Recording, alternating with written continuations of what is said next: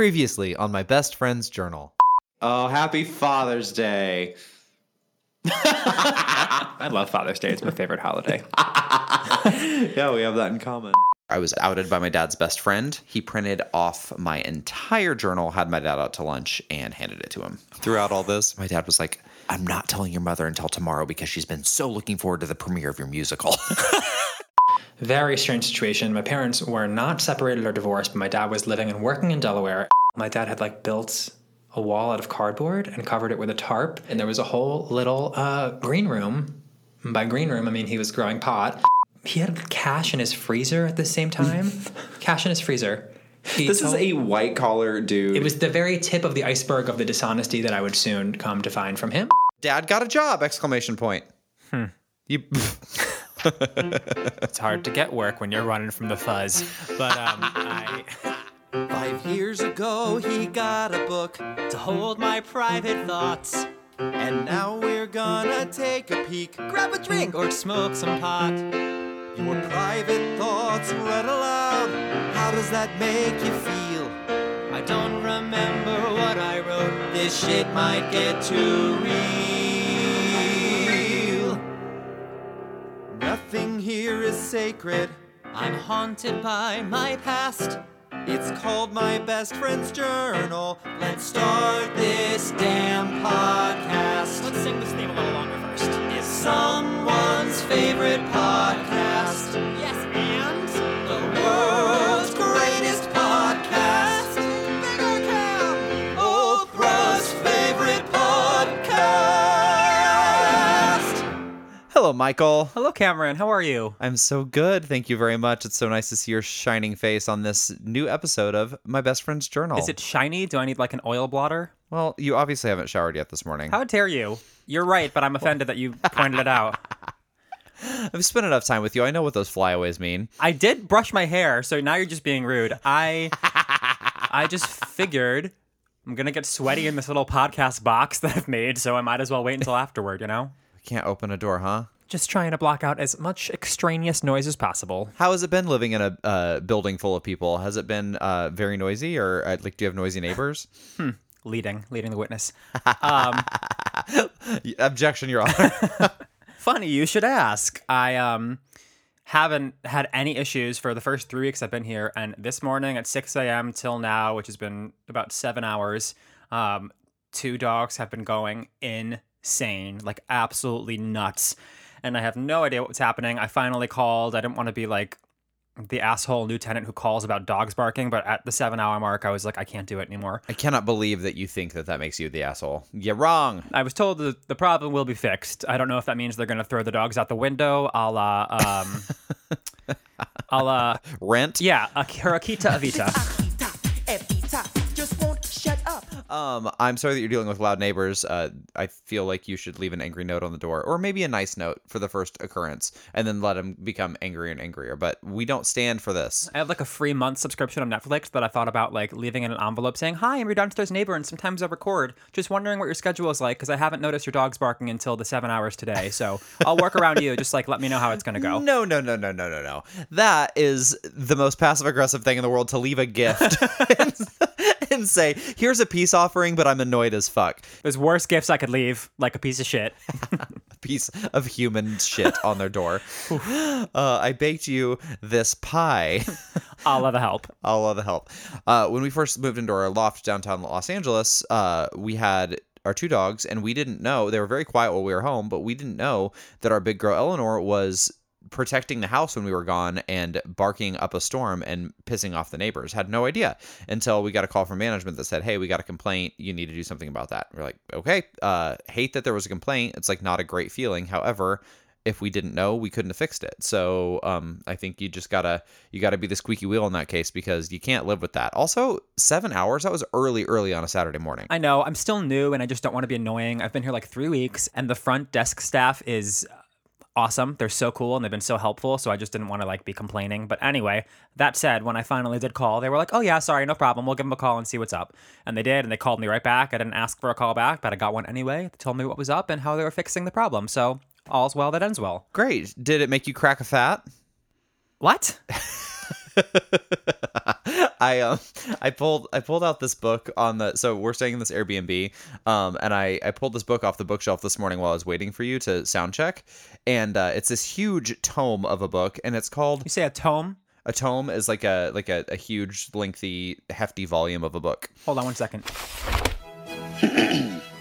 a book especially a large heavy scholarly one a weighty tome um so anyway it's called a guide to getting it on and it's just this huge like very dense encyclopedic book about all things sex related Oh, fun. I uh, I just decided I would see if there were any words I didn't know, and there's a bunch. But one of my favorites was uh, I'm opened up to one of the C pages, and the term "crack a fat," which is Australian term for having an erection. So I guess it's like uh, like pop popping a boner, popping a chub, you know, cracking a mm, fat. Crack that fatty daddy, I want you. yeah, that. It's just uh, like two entries above cream pie, which is much more vulgar and really truly uh, disturbing to read. So I'll I, I can cream pie is is very self-explanatory. Like, what would you imagine a cream pie is? And it's that. yeah. It's it's semen leaking out of an orifice. Yeah, that's exactly. You said it much more succinctly than this book did. It's very. Uh, it's like a five line definition, Who needs five lines for that? Can you read it? if I must. Cream pie. A vagina with male ejaculate dripping out of it. A wet deck. Porn speak for when a man comes inside a woman's vagina or rectum and viewers see a close up of ejaculate oozing out of whatever orifice it was shot into as reassurance that the actor truly ejaculated into it. Reassurance. Uh, different from the standard quote money shot where he pulls out and shoots his wad on her body. This book is not uh, homo friendly because I have seen many a cream pie and none of them have been in vaginas. Uh, yeah, it's a there's one chapter on same sex sex in this huge tome. Um, however, this book has been apparently translated into Brazilian, Chinese, Croatian, Czech, German, Hebrew, Hungarian, Italian, Korean, Norwegian, Polish, Russian, Serbian, Slovenian, and Turkish. So God bless. Well, you speak Turkish. Can you read it to me in Turkish? I'll have to get the Turkish edition. Before we get away from your sex book, can I tell you that I was walking around the city yesterday because a friend of mine was playing in some chamber music. She was playing violin in a in like a cute little street, and it was so lovely, and it gave me a, a excuse to explore Philly a little bit. And I just stumbled upon a gay bookshop. I think it was called Giovanni's Room. I'm assuming named after uh, No James shit. Baldwin's book. Yeah, it's associated with Philly AIDS Thrift, which is a thrift shop that donates all their money to HIV/AIDS research. I believe. Don't quote me. Um, but anyway, so Well, we are going to quote you because this is actually literally being recorded, being quoted in perpetuity. Quick clarification from the Philly AIDS Thrift website. They donate their proceeds to local organizations involved in the fight against HIV AIDS, and it's also worth noting, founded in 1973, Giovanni's Room is the oldest LGBTQ and feminist bookstore in the country. Anyway, I went inside. It was super cute. There was a really helpful guy um, telling me about his, some of his favorite books. There was lots of fun stuff on display. There's a full like erotic section upstairs, and I bought a little book that was a collection of queer essays from local Philly artists, and I'm so excited about it. Oh, look at you. That's very arty of you. Very arty and queer. So arty, so queer. Um, But I'm excited to read that. I did you go upstairs into the erotic section and jerk off on the floor? no, I was with uh, a good friend of mine, and so she would have been pretty offended if I jerked off on the floor. All right, not that kind of bookshop then. Yeah, I felt like it wouldn't have been. You know what? It might have been that kind of bookshop. There was like old school antique porn, um, like gigantic dildos and stuff, but only in the upstairs room. Like the rest of it seemed very family friendly. So who knows? But no like video booths. no video booths. But that's why they need me right. doing a live show. you know what? I have been looking for some work. I should go see if they need that. Oh my god, what if you got hired to do a peep show? Great, I'd do it. like an an old timey peep show. People can pay to like like just peer through a little hole while you jerk off in a room. I just like paint myself sepia. Uh huh. Exactly. Just throw up some yellow saran wrap that they have to look through, so everything just looks a little old. Also, it'll be a nice little barrier for them, you know. Um, Uh, was that your gayest moment? Shopping for gay lit? it's my second gayest moment because I have something much more offensive. Are you ready? of course. Gay, gay, gay, gay. This week, I was part of a virtual audience for America's Funniest Home Videos because COVID, everything is virtual. Yikes. Yeah, honestly, yikes is right. Okay. Um, I cannot believe that show is still on. I know. It's hosted by Alfonso Ribeiro. Uh, you may know as Carlton from Fresh Prince of Bel Air. Really? Yeah, he's like honestly a perfect. Yikes! How the mighty have fallen. You know what? I'm like, that's this is a great gig for him. He's like such a host. It really, um, good for him. You know, fuck, I would do it. How often is he forced to do that fucking dance? Not often enough that I got to see it, but Okay. I was hoping for it. Oh well. it was honestly pretty tedious, but I only did it because I saw it advertised on backstage and there were prizes involved, like raffle prizes, so you weren't paid. But I I figured I'm often like pretty lucky with those kind of things, and I was. I won 100 bucks, so I was okay with it. Um, Great. Yeah. Anyway, I realized when I got online with the producers from ABC that when I registered my Zoom name, um, I made a bad mistake because I didn't realize that I was like permanently putting my name in there. You can change your name. Once you're in a meeting. yeah, once you're in a meeting, you can change it, but like it pops up first as your registered name. Oh no. And the first time I zoomed was with a bunch of my college friends, and we were being idiots, and I thought I'd be really fucking funny. And I made my name for Skin Pro. That's Foreskin Pro. yeah, that was clear the first time you said it, but that's fine. I uh, it was funny for like one minute, and now I have to like live with this till the end of my days, I suppose, because I don't know how to un like. Or you could fucking Google it and figure it out. It's definitely not permanent. I love, love, love, love this like grandma tendency to be like, well, it's unfixable. There's definitely no solution. I'm gonna live with it until I die. It is unfixable. anyway, I, I switched it pretty quick when I signed on, but there's no way some of the ABC producers did not see that. yeah, because if you have alerts on, it's like Foreskin Pro has entered the room. Also, misleading of me. I'm absolutely not a foreskin pro. I'm like, I'm a foreskin Lover. lover. Yeah, I Um, love foreskin. yeah. But I wouldn't say I'm like particularly good at it. I don't know. We love foreskin. Yes, we do. We love foreskin. How about you? Yeah, yeah, I do too. I love foreskin. Yes, that's true.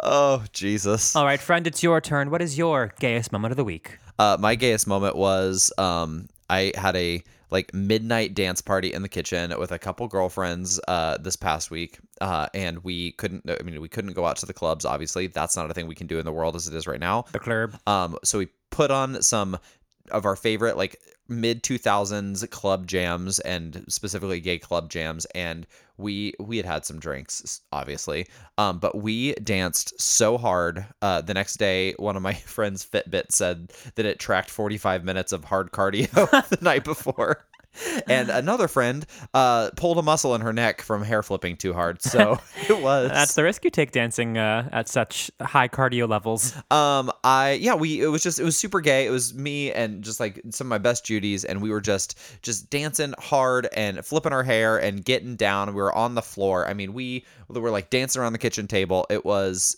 like it was bonkers. Like the kind of free dancing you can only do with your dearest friends. You know what I mean? Uh, and it was so fun. I can't like. uh, That's hard for me to imagine. Actually, I don't know how to. I can like get into it on a dance floor in a club with a lot of strangers who are like going nuts and you're a little drunk and it's great. But like, I can't imagine having joy in a, a self-made dance party with a couple of my girls. What if you had had an entire bottle of champagne already, plus cocktails, and then turned down the lights and someone turned on like Toxic by Britney Spears or like Get Low? Um, yeah, okay, I can see it a little bit. Toxic, yeah. Get low, absolutely not. oh my God. I, was in college during the prime, like I was going to my very first dance clubs during like prime Get Low years. Like we're talking like 2006, 2007. We're talking high school prom for me, so that may, that, that association is different. high school prom. yeah, no, thank you. I used to get down. So funny that I hate dancing so much because, like, obviously I was one of those like dancing faggots on the floor when none of the girls' straight boyfriends would join them. 100%. Although you know what, the straight boys did dance. Prom was like a special moment. Everyone would do it. I don't know why. It's so strange to think back to like having a good time dancing while stone cold sober. I don't dance sober. Like that is not a thing. Like never, ever, ever would I think like, oh, I'm gonna get on a dance floor. Even if I go to a wedding where it's a really good vibe and the dance floor is full, I'm like, I need to chug a few beers before I'm gonna get my ass out there. It's just not gonna happen. I feel the exact same way. But that that's us because like there are sober folks who love to party. That's true, and I I'm sure there's a bunch of sober folks that still love to go dancing. Um, but that is that's just not how my. I it doesn't even sound fun to me. I feel awkward in my body until I'm like a little altered. Yeah, you and I both. We need that social lubricant where I'm sure there's people who just like love to dance for the sake of dancing. Yeah, that's that's exactly true. There's so, plenty of people that just love to dance around and don't need a, a drop. My ideal is like five milligrams of THC plus like two cocktails, and I'm just like happy as a clam. Uh, yeah, perfect blend. yeah, it's my it's my Judy Garland. um, all right, Mikkel, is it time to get into the journal? Michael. You're you're Michael, you're Michel, you're Mikey, you're Mike. You've got all kinds of names. You're Bussy Breath. Bussy breath is what I usually answer. My mom calls me that. Not a lot of people that aren't as close to me. Um, Hi, Bussy breath. How you doing? Can you imagine? oh God, uh, I'm gonna need her to leave you a voicemail w- calling you Bussy Breath so we can play it on this here podcast. Maybe for Christmas, that'll be a special treat.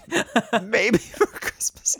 Oh God, I can't can't think of a better gift. Um, all right, Bussy Breath, can we get into your journal? sure can. Let's do it. Say today for you, tomorrow for me, today for you, tomorrow for me. We are in April of 2015. Can you remind us what happened on April 15th, 2015, where we last left off? Um, I left the ship. That contract is over. I ghosted the ship. In fact, I said goodbye to no one, and I cried on the Greyhound home. Okay. Honestly, saying it like that is so bleak. so, so sad. And I cried on the Greyhound home. Okay. On April 16th, 2015, slept 16 hours, grocery shopped, and made orzo squash casserole and carrot cake for mom, dad, and Weibo. And Irene. Who the hell's Irene? Oh, I forgot she was there. She's my like aunt in the way that parents' friends are aunts. You Okay, know, sure. Um, she lives in Saudi Arabia, and I would like to visit her before. I mean, I guess I can't really now. Saudi Arabia is like not a not a great place to go. Oh, she's the one that lives in Saudi Arabia. Yeah, I mean, it would Yeah. be lovely to visit someone there, but um, I yeah, we've talked about this before. Paying tourism dollars into a regime that is grossly homophobic, it feels very irresponsible. Um, but back in the journal, I was uh, going ham on the cooking, ironically, um, because this is my first time with a kitchen with being able to Oh. purchase my own ingredients Yeah. while being vegan. And I was like, there are so many things I can make. So I was going nuts. I did that. Um, I came back to visit from Korea the first time, and I couldn't sleep for like a month because I was laying in bed dreaming of recipes I was gonna make. I just, I was craving so badly. I'd been home away from home for the better part of a year, and um, just kind of grocery shopping. It, it wasn't dietary restrictions, but it was just like a lot of food that I didn't really know how to prepare.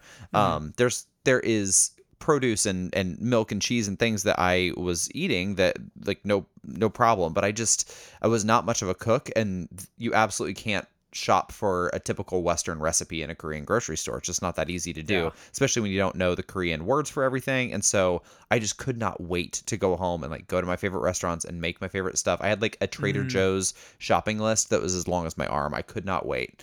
Um so, Never has Trader Joe's seemed so amazing until you're away from uh-huh uh, accessible groceries for a long time. Yeah, for sure. And also, like, as a young person, like early 20s, wasn't a great cook, didn't really know my way around the kitchen that much. Trader Joe's is so good for that because they have so many things that are just really easy. Like, that looks delicious. It's easy to prepare, throw in the cart, you know? Marinated meats Yeah. and frozen food and all the kind of stuff that's just real low barrier to entry to eat well. That's true. It's a good like it's a good starter grocery store. Mm-hmm. I think if you're just learning how to like figure out your kitchen. Yeah, for sure.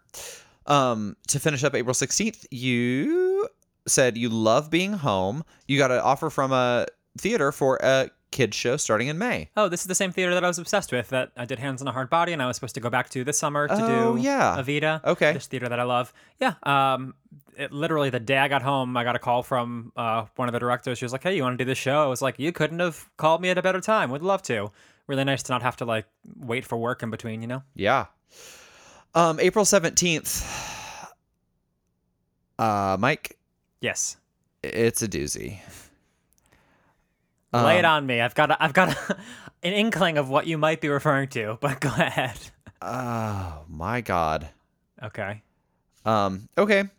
I honestly just got chills reading this because it's just and I like a I feel like a very formative day in your life and um I feel it's very intimate to read these words. April 17th, 2015. Woke up to police slash detectives in my house with a search warrant for dad. Accused of stealing 200 grand from old employer. I also heard one say, I'm not going to report the marijuana. I thought they were here because of Delaware. Mom's a wreck. All right, here we are, uh, folks. We, we promised, and only 62 episodes later. So let's start at the Um, beginning. Woke up to police detectives in my house. okay. Um, I, like you said, the day earlier, I slept 16 hours. I'm I'm home from a job, so I'm day, sleeping in. Day two, back in the states, back to your childhood home, back to real life. Yeah. So I am sleeping in my brother's old room. Side note, I don't have a room in this house anymore because Weibo's in it. My old room, is Oh. Weibo took over. My my mom's mom. We all know Weibo.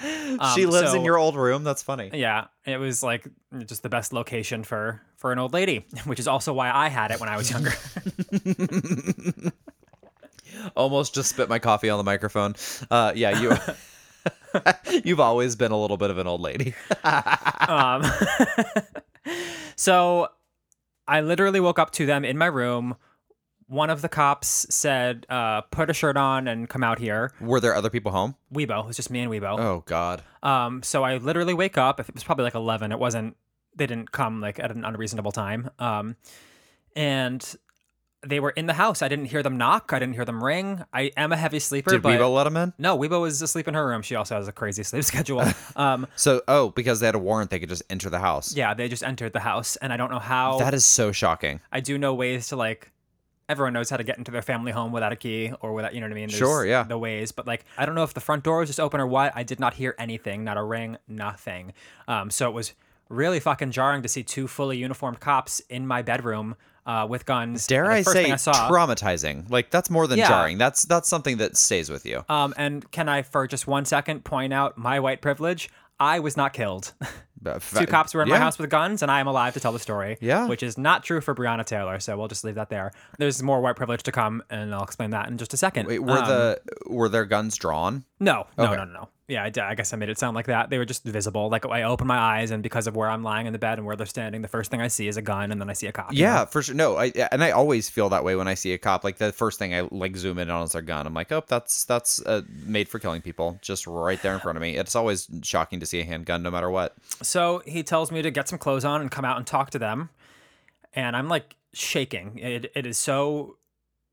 It would have been jarring if I answered the door to cops. You know what I mean? Like outside. Yeah. it was it was a lot um okay so i get up and i'm start talking to them and they're asking me for my dad's records they're like where does he keep his files do you have a safe where are all of his documents and i was like i have no fucking idea up until i just got back here two days ago from a contract my dad hasn't lived here for 15 years so he has been living there now for the last i don't know most of that last contract i was on he was living back at home with my mom Okay. um for reasons we'll get into soon. Um, but he had left Delaware. Uh, he had left where he was living. He had uh, been fired from that job. Um, I talked to my mom today, actually, and we were talking about this, and she said from the second he got home, he was lying to her. He said he got fired from that job because the boss's son had taken over, and the boss's son just never liked him. So when the boss's son took over, he just got rid of him for a bullshit excuse. And my mom was like, okay. She was just trusting. She's like, sure, I just want to help. Like, come, you know what? It's a sign. It's a sign. Come back home. Come back to New York. The kids are all out of the house. Like, let's just, you can get a lesser paying job even. The- Everyone's out of college. You know what I mean? Yeah. And she just like took it for, she took him at his word because it's her husband. Uh-huh. Um, back to the cops. They're asking me for, um, all of his paperwork. I did not know what to tell them. He's not been here, so I wouldn't even begin to know like, Sure. the life he has set up. Uh, then they start searching through the house. They're tearing up. Uh, they're going through like all the wardrobes and dressers and drawers and closets, like just pulling out all of our shit. Was it like stuff from Um, the movies? They're just dumping stuff on the floor. no, they were uh, honestly pretty respectful. Okay. Um, which is uh, I I'm grateful for in hindsight. They, Yeah, it's. I'm sure that's not always the case, but you can be grateful for the fact that they, that they, like the small graces of that indignity. yeah. They um like they were they pulled stuff out, but they weren't like tossing stuff. They weren't and Uh-huh. they put it back when they were done. They weren't leaving a mess for me. Yeah. just remembered this. I like totally forgot. They actually did tear up my uh, parents' bedroom Mm. um, because I remember specifically cleaning that back up myself because I was like, my mom's gonna have a heart attack if she comes home and sees this. Uh-huh. I was like, she, it, it'll be enough to know what happened. She doesn't need to see this. Right. yeah. Um, So they did do that. Um, obviously, the first thing I did was call my dad. They were like, "Can you get a hold of him? We haven't been able to." These cops are from Delaware, um, Okay. and I live and I'm in upstate New York. So, are they allowed to like they can get a warrant out of state then? that was what took so long. This is about their accusations were from things that happened like a year and a half earlier. And they had been these same two detectives had been on this case and they had been trying to get a warrant. My dad fled the state for a reason. Um, that's why he was in New Mm-hmm. Okay. York. Uh, not to come back home and be with the family. Okay, used to get out of their, their jurisdiction to make it harder for them. Yeah, and he did, and he succeeded. Um, for you know, for as long as he could. Um, so let's see. I So call called my your dad. Yeah. Um, does not answer. Called him about a million times. Does not answer. I call my mom. Again, does not answer. And I'm like freaking the fuck out here. I'm like, fuck everyone. Why am I dealing with this? This Yeah. is bullshit. Uh-huh. I finally get a hold of my mom, and rightfully, she is like, she literally just goes, I can't handle this right now, and hangs up on me. Um, and I was like, cool, I guess I'll deal with this. Uh-huh. Um, Weibo is still upstairs sleeping, and Weibo is for in the love. Uh-huh. her yeah, she's in her late 80s, and I said to them, there is nothing in that room. It is a little old lady with like knitting supplies. Do not go in there. You will give her a heart attack. Uh-huh. I was like, I do like. They heard me. I think they believed me. They did not go in there, um, which is great because I they, they could have killed her. Although I don't know, Weibo's a tough fucking brick, so maybe not. But I just it was not something I wanted to deal with. It's an old battle axe that one. and in hindsight, she was probably up. I'm sure she was up listening and was just like, I'm not getting involved. But she is so matter of fact and so real about so many things, including this. And like after the fact, she was like, Of course. She's like, Of course he was lying for this. And of course he's guilty and he's going to jail. How- She said that like the first day when we all were like, who knows what this is? Who knows? Like, we, we don't have the details here. There's a lot going on. Let's just figure it out. We both was like, no, he did something wrong and he's going to jail. And that's for certain. Wow. And we were like, that's not really helpful right now, Weibo. She Um, was his mother-in-law for a long time. She probably thought that she must have thought that he was a shady dickbag, but didn't did never say so until he was about to or until the shit was actually hitting the fan. Did they were they close? No, I mean, like they knew each other very well. They were like fine. Uh-huh. Sometimes I don't know. It's always hard to tell with Weibo who she's close Yeah. to and who she's not. Um, I love this like tough little sharp old lady. just, I imagine her like poking someone with an umbrella or like bumping someone down the stairs, just like oh, excuse me. like when Mrs. when Mrs. Doubtfire throws the lime. it was a drive-by fruiting. I don't know why she she's not Irish. It was a drive-by fruiting, yeah, she's a Russian man. like generic Eastern European. Uh huh. What's uh, what's her first name? Eubajanaya or something like that. Euphegenia Doubtfire. It's really hard to say that with an Eastern European accent. you made it work. Anyway, so your grandma's uh, Mrs. Doubtfire and your dad's about to go to jail. Uh, no, he's not. and That's that's part of the trouble. Um, okay. so cops are here. Finally, I guess my mom called my dad.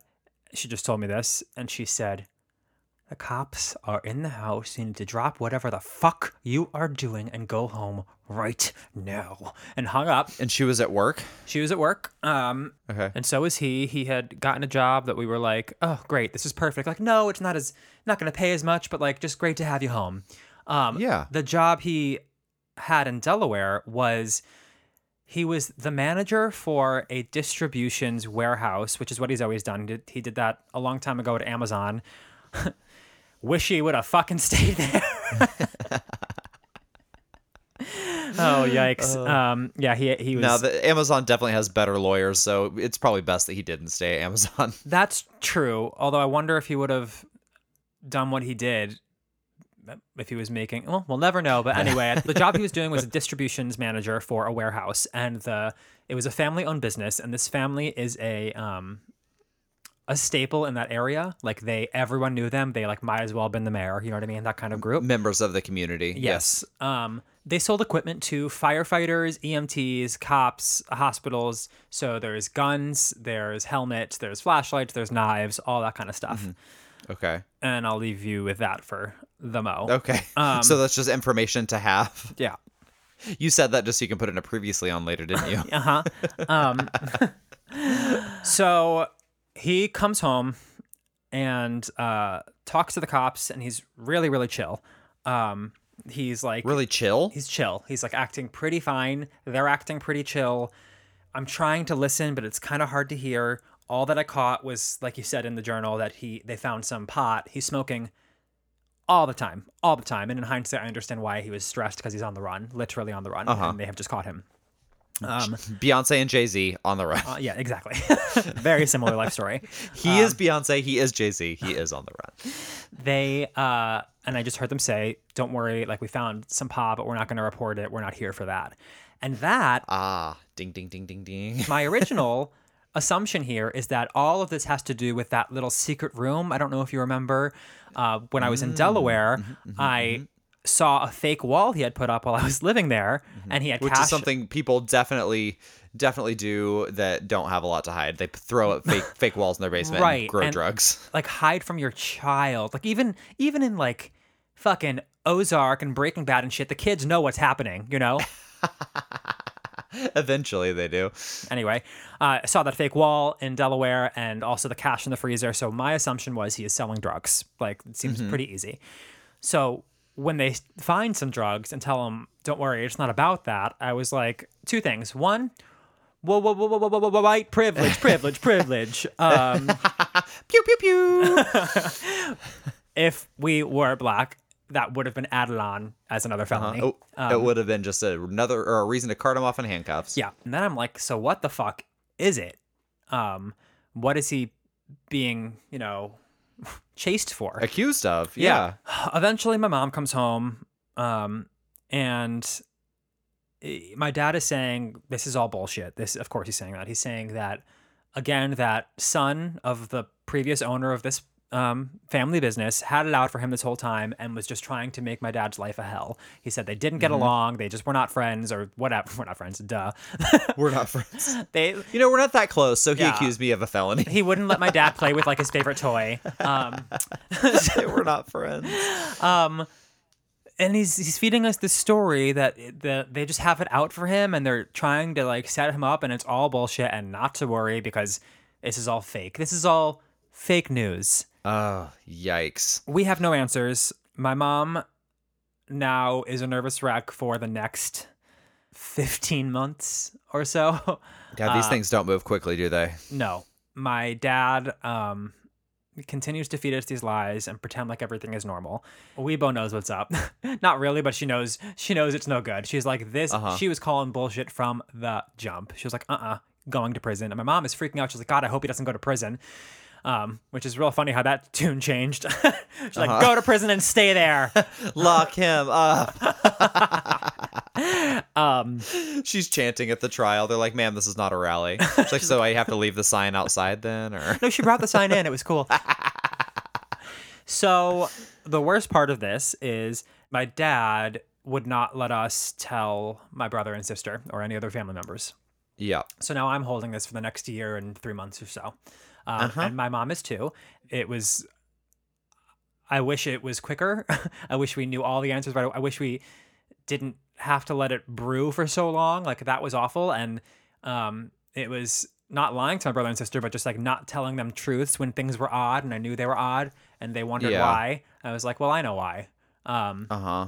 So how long did you hold on to this without being able to talk to them about it? My dad did not mention anything to them until the week before he was sentenced. Are you kidding me? Nope. Uh, wasn't until he needed our help. Character witness. Yes, character witness, but also um, money. Lots and lots of money. And by the way, a big week for all this. Very prescient. It's now been. Uh, he went to prison in 2016, right after Trump got elected, which was like a, a really fun month for me. Um, Oh yes. no, no. Let's not go down that rabbit hole just yet because I can't handle the existential dread Yeah. of both of those things happening at once. it was surprisingly like a pretty good Christmas, and I'll get to that when we get to that. can't wait. Anyway, the point is that I have barely spoken to him since he went to prison. He is on parole now. He actually got out on parole um, on right about when you and I started working on this podcast in January 2019. Uh huh. But for some reason, I decided to text him for his birthday just a couple weeks ago. I don't know what the fuck possessed me. I haven't talked to him in forever because when he's reached out, I don't want to sound like heartless here. So every time he's reached out has been to ask for something, to blame someone else, or to Uh-huh. to get some fucking pity, which he has literally none from me. Honestly, He- it sounds like he's acting like a like a sociopath, like someone who like finally like his actions caught up with him, and he is just he is still convinced that he's smarter than everyone else. Yeah. it's sociopathic behavior. He is so manipulative. He is a gaslighter. He is the, the term. Roll the track.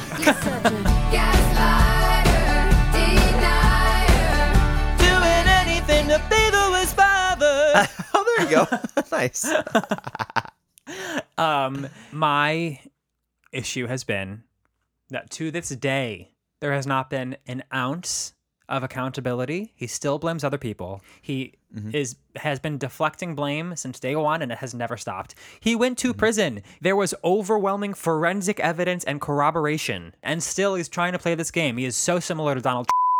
I don't. He's convicted of crimes. Could he is he is so past the the way of ever being like Oh my god! um, and can, responsible of ever of ever holding himself or admitting responsibility. He's so far past that. So anyway, I messaged him for his birthday because I thought maybe he just needs a window. Maybe I maybe I can be kind. I don't think he deserves this or is owed this, but I'm going to offer him an opportunity to do better. You you extended an olive branch. Yes, and I got a response a week later.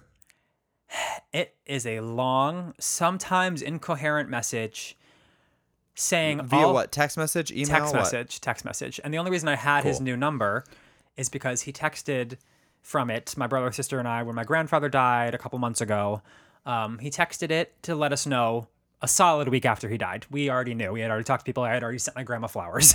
like he, Uh-huh. I was like, cool. Thanks for the heads up. Um, on that topic, part of his thing was that um, me and my brother and sister are evil, despicable. He's despicable a bunch of times, human beings, because we did not um, console our grandma when our grandfather died. And I'm like, sir, I sent her flowers and ta- I to tell you the truth, I did not call her. Um, and I had a tough time with that and I thought about it. I couldn't call her because my dad currently lives with her and I did not want to risk him answering the phone um, because Yeah. he has verbally assaulted me since the one other time I spoke to him since all this happened, and I wasn't willing to have that happen. So I sent her flowers with a card. Um, He uh, so he comes at us with that, how we're terrible humans, and then this is why I thought of this whole thing to begin with about two hours ago. he starts coming at us with the damage that was done to his um, property. He said all of my mom put all of his clothes and all of his crap in our garage um, nicely because my mom not because she cared about his stuff but because she cares about organization um, Uh-huh. uh, it was i saw i saw the you, you gotta have priorities. yeah. I saw the piles of his shit. It was just folded clothes in like bags and boxes and stuff. And uh, he says that all of his clothes were molded and that squirrels ate part of them. I was literally, I'm like, um, yes, those infamous squirrels. Those clothes hungry squirrels. Right. Oh yeah, they're they're they're fiends. They just smell cotton. Um, so it's clear where I got my flair for the dramatics. You know what? If your dad fucked your mom over as bad as he did, he, and he even got his clothes back at all, he should be kissing her fucking feet. Uh, yeah. Hello. She could have she could have pissed on him and left him out uh, in the rain. Yeah, not for nothing. The man owes me personally twenty-five thousand dollars. He owes my brother and sister each about thirty thousand dollars. So he gave us a number. He's like, "There's at least fifteen hundred dollars of damage."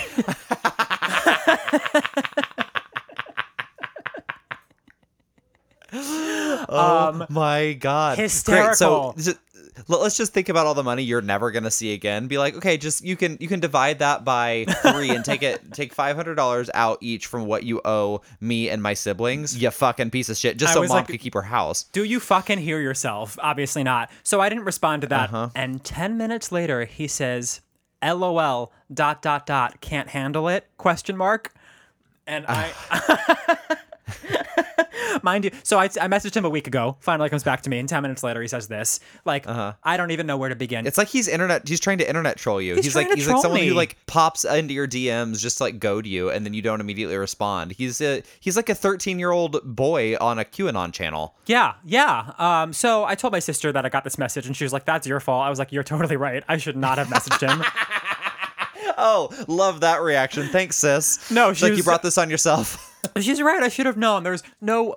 What on earth makes me think that saying happy birthday is gonna like go over well. My fucking fault, and I have learned my lesson. So anyway, fucking Prussian. I think that's all we've got for now. there is much more to come, obviously. Um, it's going to be a long time before the next kind of stuff happens, but um, that is where it all begins. And to tell you the truth, it feels like April 17th, 2015 is like the beginning of who I am now. Like for better or worse, uh, that is that yeah, was like a, shaping. yeah, for, a formative experience for sure, Yeah. and uh, like the beginning of a long series of formative experiences. Yeah. you woke up in the middle of an episode of Cops.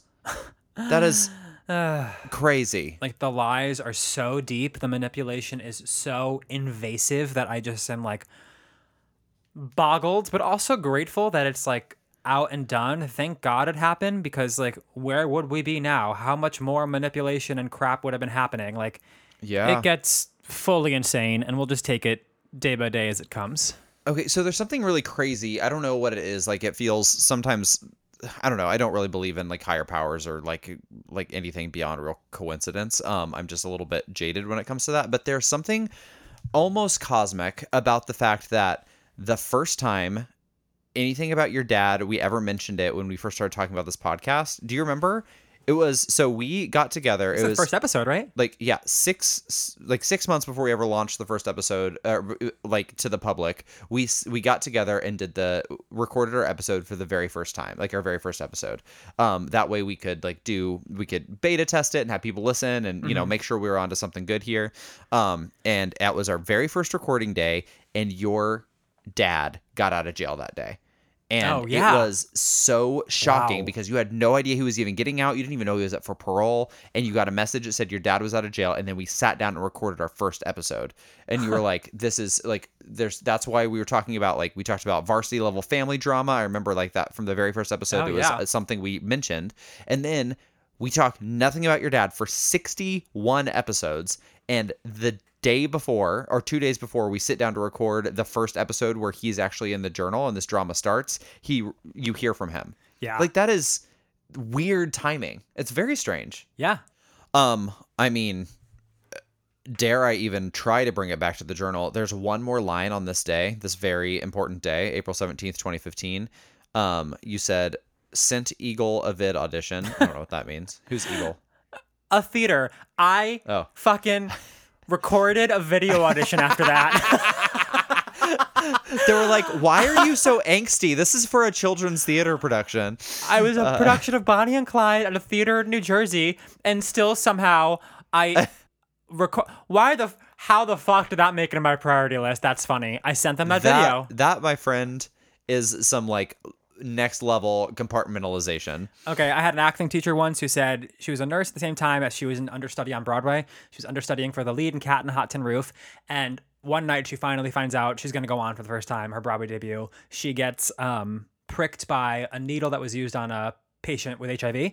Um, and this is many moons ago before uh, the rapid tests. So she got tested and did not know whether or not she now had HIV and went on that night for uh, her Broadway debut.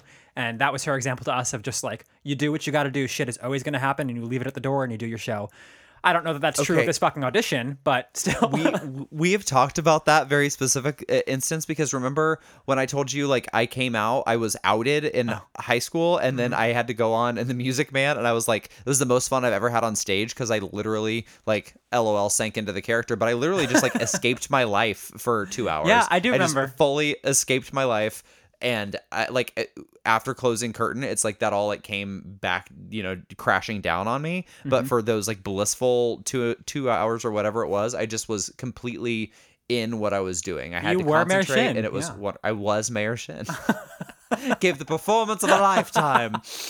yeah, I do remember. You're right. I knew I had told you the story before. I wasn't sure whether I had said it on here, but it's it bears repeating. Yeah, it does bear repeating. Uh, last thing you did that day was Skyped Hannah. Did you tell her what happened? I don't know. Okay. Uh, I don't think so. I don't think I would have. It was probably a little too soon to have that conversation to say, "Hey, I woke up to uh, a cop in my room." And you know what is interesting about that specifically? Hannah has her own family drama, as we all do, and she like you know she's been through it, but she she had stuff when she was um, much younger than me, and she's always I mean I've known her forever. And she's always like she knew my dad. She's one of the very few people who like did know my dad because he was never around. Um, Uh-huh. But he drove us to like college auditions together. But anyway, as like a a 15 year old, she I feel like recognized um, a lot of like red flags in my situation. Like so with your dad? Yeah. She Wow. always her mom too. Her mom is family. She's I'm very close with her mom as well. And they always would like ask without pressing, that ask in a way that was not like, How's your mom? It was like a anything going on that you need help with? Like Uh-huh. in a nice, non-invasive way, but they always knew something was up. So There was interesting. just there was enough weirdness around it that they were like, I don't trust this situation. Yeah, I feel like it becomes pretty obvious to the people who are close to you when your home situation is like so strange for 15 years, you know? Well, and there's such a there's such a trope of like a man like leading a double life somewhere else, you know, like a like straight man leading a double life when he has a family back home and he's not living there. Like it's pretty clear that's a trope for a reason because Yeah. it's pretty common. People like make it so they are able to do that. And when it's going so far as like having an apartment where he doesn't go back to, it's like very like trashy Don Draper, you know what I mean? yeah. Um, does it say I Skyped her or just like we, we talked? It just said Skype Hannah. I wonder. I'm sure I, I didn't tell her because I bet I was embarrassed, and I bet um, it was harder to tell her who who knew the whole. T- it's like telling people you're gay and they already know. You know, Yeah.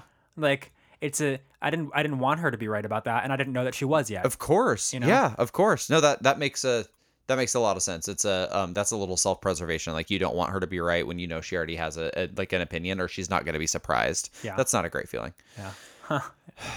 Um let's do one more day in the journal just to get out of this awful day, shall we? Sure. Um on April 18th, you made a delicious salad and pancakes today. Watched Hungry for Change and Drag Race. Gonna hang out with Oh, I know who this person is. Mark D tomorrow. Oh yeah. Um, hey DLC, what's up? And the last thing you said, uh, we didn't get too far away from the previous day because the last thing you said was, "Hope Dad doesn't go to jail." Well, young Michael, I've got some news for you. also, just kind of funny to hear like made pancakes and a salad, hung out with a friend. Like, obviously, I just have to go on with my life, but I guess I also Right. don't, I don't realize yet how life changing this is. I just know it uh-huh. is, but I don't know in what way. So I'm just like, okay, I guess we move on. What a crazy thing to be like living this again, like going through day by day around this time. Like this journal, uh, I, that's why this is so special. The, the fact that you you were journaling during this time, because I think about those times in my life that were life changing, that I did not realize how life changing they were, or traumatic. You know, like I think about coming out, getting kicked out of my house, all this kind of stuff. Like I wish I could go back and read a journal about those those times in my life because okay, yeah, I had the hardest conversation I would ever have. Um, you know, or and I had like I I held my crying mother as I like left the house. I'm not trying to make this about me. I'm just thinking about like these like Please, traumatic take some of moments that I, I that like everyone has their shit, right? But very few people journaled th- in those days. So like the days leading up to the fact that I knew I was going to come out to my parents, I was a I was a anxious mess like what was wh- what was what did my day look like? I would love to know the day that it happened. What would what it, what things did i think were important to write down you know? Yeah. and then going past that like the next day was i like going to a movie? Like was i just going out to eat? Like all those things that like now i look back on it and there's a cloud over that era of mm-hmm. my life that colors that all of those experiences. But i must have just been going on with my life. Yeah, what are you gonna do? I was making meals. I was seeing friends. I was uh-huh. doing the trying to move on immediately because that's the only thing you can do. It's either sit and wallow or get on with your life.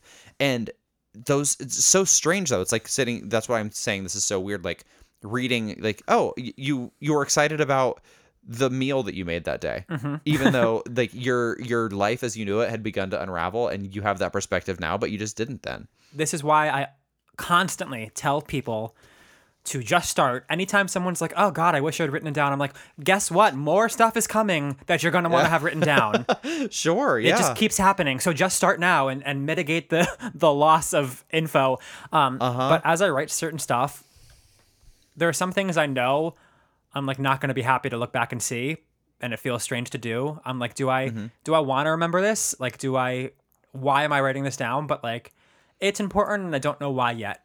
It like I know I'm gonna need to like I I need to know what happened on this day in the future, even though right now it feels terrible to write it.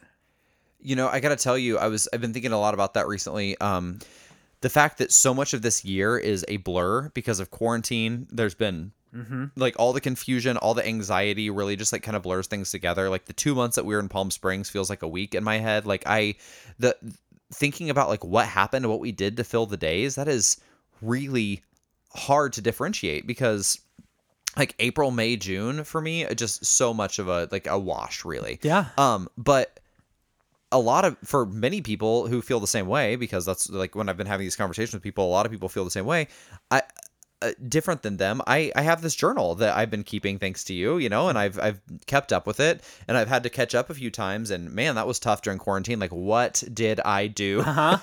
but you know, you do you you dig into your text message and shit and figure it out. Anyway, now I have a record of this weird hazy year that will go down. We will talk about 2020 until we die. Like Yeah. this will be a year that we talk about forever, um, because it is so crazy. I have been screaming at people to keep it now. Yeah. Well, you know, this one has been a lot less uh, jovial and lighthearted than normal, but I have to say, I'm really glad we finally got to some of this dad stuff. These are stories that, as your friend, I have heard parts of here and there, um, but it's really hard to keep the. It's not my lived experience, so it's really hard to keep the the the storyline straight. You know, like when what happened when with everything with your dad. So, um, this is it's fascinating. It is it's horrifying. Um, I'm more you know me and everyone else. I'm sure glad to know that you come out largely unscathed on the other end of this. But um, there's a there's a lot going on, and I'm I'm happy that now we can talk a little bit more about it. Yeah. Before we sign off, um, we did hear from a listener this week with a message that I would like to read. If you will uh, humor me. Please. So we heard from someone named Cody, who we've heard from uh, once or twice before. Um, he's a listener from Tampa, Florida. and he had to say, Hello and happy Saturday. I live in Tampa, Florida, and honestly, I pretty much agree with everything about Florida. While Tampa's been great for a personal gay bubble for me as a 30 year old, I'll be the first to raise my hand and say that Florida is indeed a mess and always the state that can never seem to get it together, even for a moment. Whenever Florida's mentioned, I always shrug and think, yep, they're not wrong. Thank you so much for the amazing content week after week. It gives so many of us a reason to laugh when not much else does these days. You know what? Thank you so much. You know how I love to be right. You know how I love to be agreed with. Also, you know how I feel about Florida. So that was the perfect. it. Feel good message from Cody in Tampa. Honestly, thank you so much, Cody, because I have, I truly think about this every time. I'm like, how has no one said anything yet? I just needed some confirmation. Anyway, thank you, Cody. We appreciate hearing it. And also, we heard from another longtime listener, and he just let us know that after some inspiration from this here pod, he decided to start phone banking for uh, Joe Biden and the Democratic Party. And I was thrilled to hear Oh, it. That is really delightful. That's the kind of impact I want us to be having. I am feeling more and more hopeful by the day, still cautious, still nervous, but like that kind of should help. So we really appreciate hearing that. And please do the same. Um, phone bank if you can, give money. Absolutely. All right, Mike, that has got to be it for today. This is a heavy one. I'm going to go do something lighter. Go read that book. The sex book? Yeah. Oh, I honestly, I'm full up on cream pies today, so to speak. Ew. All right, everyone. Thank you so much for sticking around for this week's episode. Uh, rate, review, subscribe. Find us on Instagram. You've heard the spiel. they sure have. And we're always happy to hear from you. So send us an email at mybestfriendsjournal at gmail.com. All right, Mikey. Until next time, always remember It may not be your basement drug den that gets you arrested. sometimes it's larceny. oh, Jesus.